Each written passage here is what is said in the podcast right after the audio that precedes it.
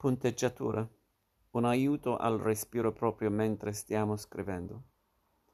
Breve repertorio di quell'esercito di segni grafici che ci aiutano a farci capire storia, origine e piccoli segreti, di Paolo Fallai.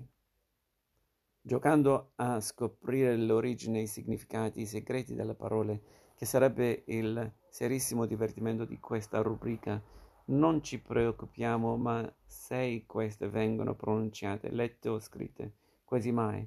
Questa settimana ci concentriamo sulla, sulla scrittura, per andare a curiosare in quel mondo colorato che è la punteggiatura. Un punto, molti punti. Quando parliamo di punteggiatura intendiamo l'insieme dei segni ortografici che in un testo scritto o stampato servono per indicare sia la struttura delle proposizioni e dei periodi in ordine alla coordinazione e subordinazione dei concetti espressi, sia l'intonazione e le pause da osservare nella lettura. Definizione assolutamente esatta, tanto è vero che l'abbiamo presa letteralmente dal dizionario di Tullio De Mauro. Cominciamo dal più deciso. Quando si mette un punto vuol dire che la, quella parte del nostro discorso è conclusa. Indica la pausa più lunga e la lettera dopo il punto è sempre maiuscola. Il punto, articamente, punto fermo, maggiore, stabile, finale e periodo. Scrive Mara Malzullo in un approfondimento per l'Accademia della Crusca. È una pausa forte che segnala un cambio di argomento o l'aggiunta di informazioni di altro tipo sullo stesso argomento. Si mette in fine di frase o periodo e se indica uno stacco netto con la frase successiva. Dopo il punto si va a capo. Il punto è impiegato anche alla fine delle abbreviazioni ed eventualmente al centro di parole contratte, ricordando che in un Una frase che si concluda con una parola abbreviata non si ripete il punto. Presero carte, giornali, lettere, eccetera. Non presero i libri. Insomma, mettere un punto è come chiudere un cassetto, probabilmente senza lasciare calzini sparsi per la stanza. Virgola. Indica una pausa breve e si usa per separare le parole negli elenchi, negli incisi, ci o frasi che aggiungono qualcosa di discorso ma che non sono fondamentali per comprendere il senso generale, per separare le frasi. Sul sito dell'Accademia della Crusca troviamo anche la virgola, detta nel passato anche piccola verga, indica una pausa breve e il segno più versatile.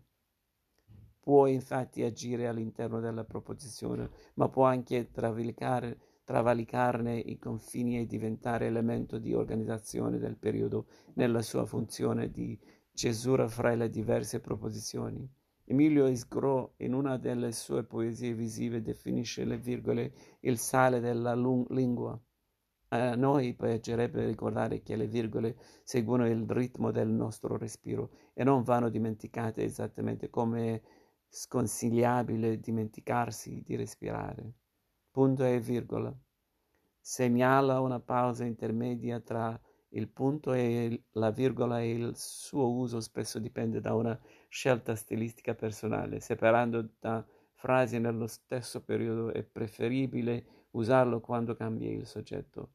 La Crusca ci ricorda che era detto anche punto acuto, punto comma, e che si adopera soprattutto là fra preposizioni coordinate complesse, fra enumerazioni complesse, e serve a indicare un'interruzione sul piano formale ma non sul piano dei contenuti. Il capo lì si intorpidò di stanchezza, di sonno, e rimise la decisione all'indomani mattina. Antonio Fogazzaro, Piccolo mondo moderno.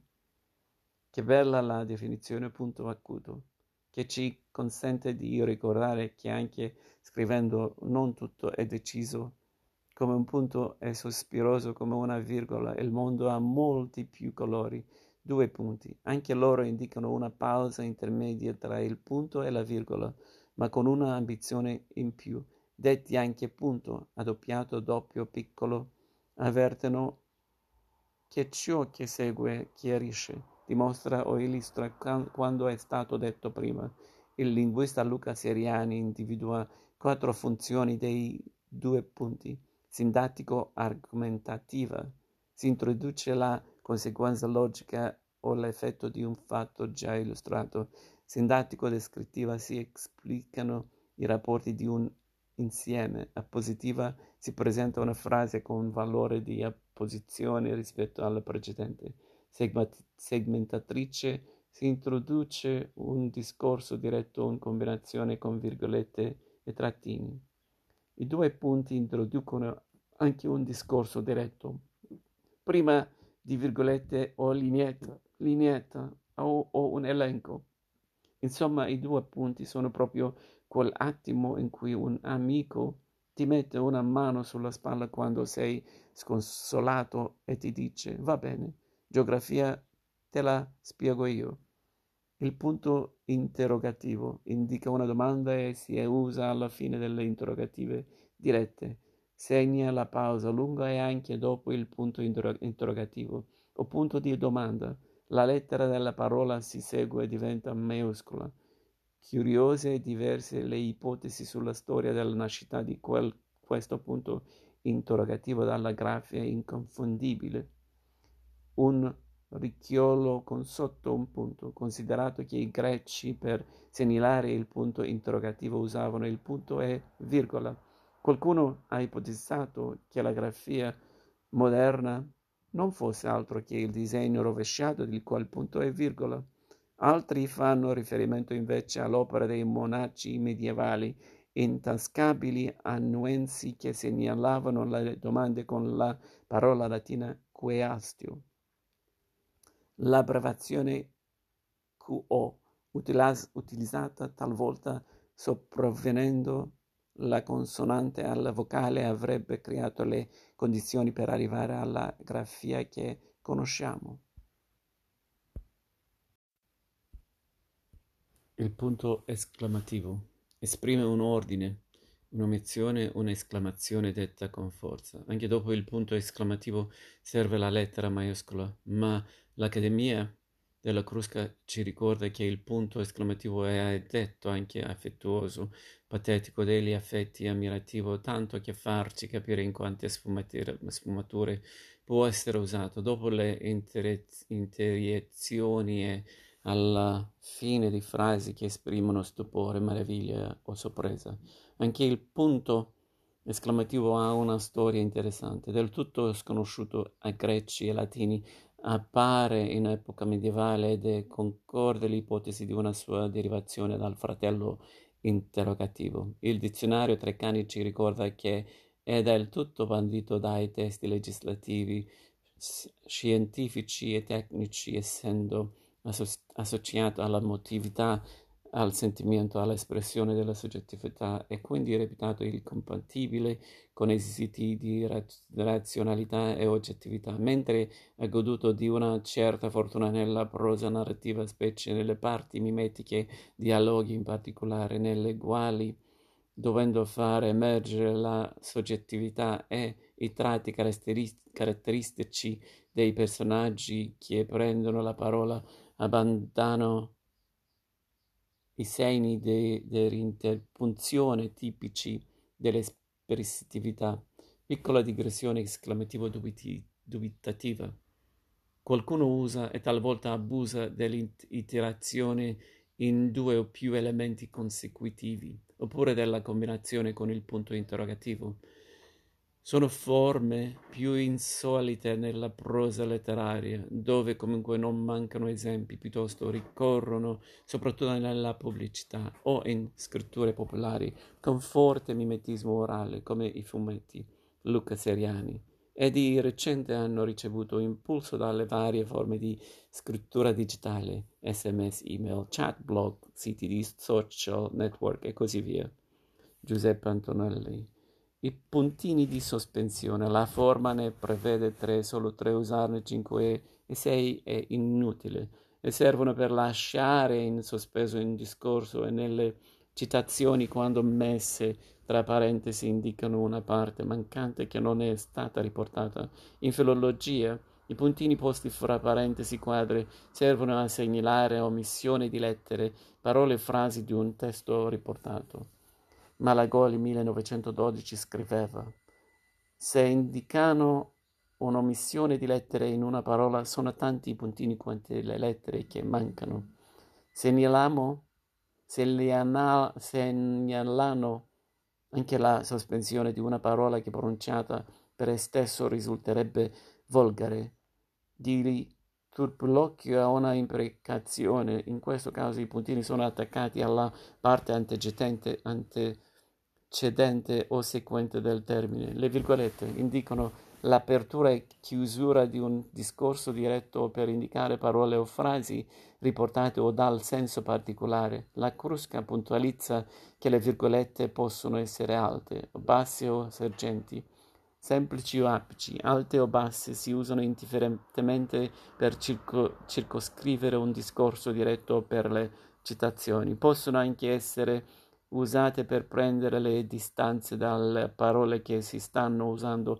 Eh, nel parlato si dice infatti tra virgolette. Possono essere sostituite spesso con il corsivo che si usa per parole straniere o dialettali usate in un testo italiano e in citazioni brevi.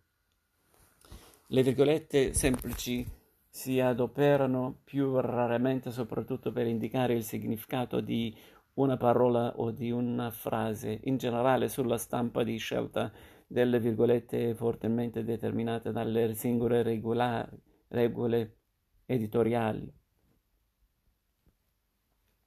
Le parentesi, quelle tonde, servono per isolare una parte del discorso, come un inciso o per dare informazioni dopo una frase, come l'autore alla fine di un brano. Quelle quadre servono, ma assai raramente, per segnalare un inciso dentro un altro inciso composto con tonde, quindi al contrario di quando avviene in matematica, le parentesi quadre sono dentro le tonde.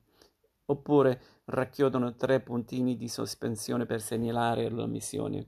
Il trattino, l'Accademia della Crusca segnala che può essere di due tipi. Lungo si usa al posto delle virgolette dopo i due punti per introdurre un discorso diretto o, in alternativa, a virgole e parentesi tonde.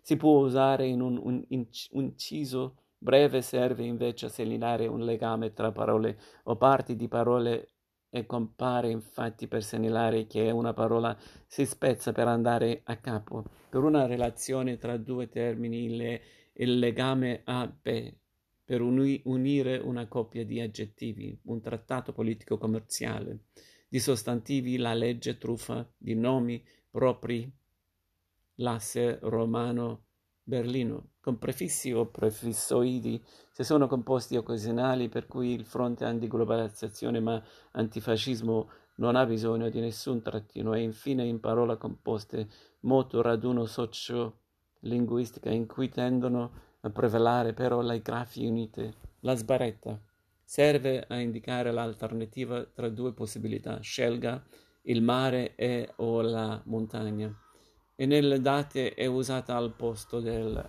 trattino. L'asterisco si usa per un'omissione e sono tre consecutivi.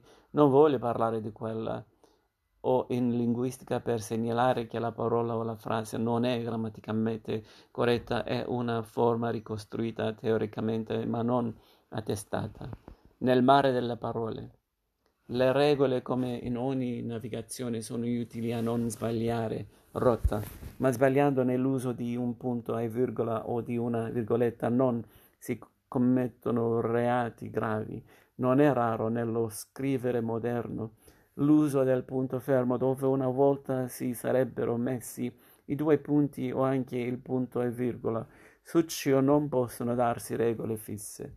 Imprudente arbitrio dello scrittore giudicherà in ogni caso quel che convenga meglio. Lo scriveva il linguista Giuseppe Melagoli nel millenovecentocinque. Non è cambiato molto e resta valido l'invito al prudente arbitrio. L'unico appello, vista la ricchezza della punteggiat- punteggiatura insieme alla straordinaria ricchezza della nostra lingua, è quello di usarla. Scrivere senza punteggiatura è come rinunciare al respiro.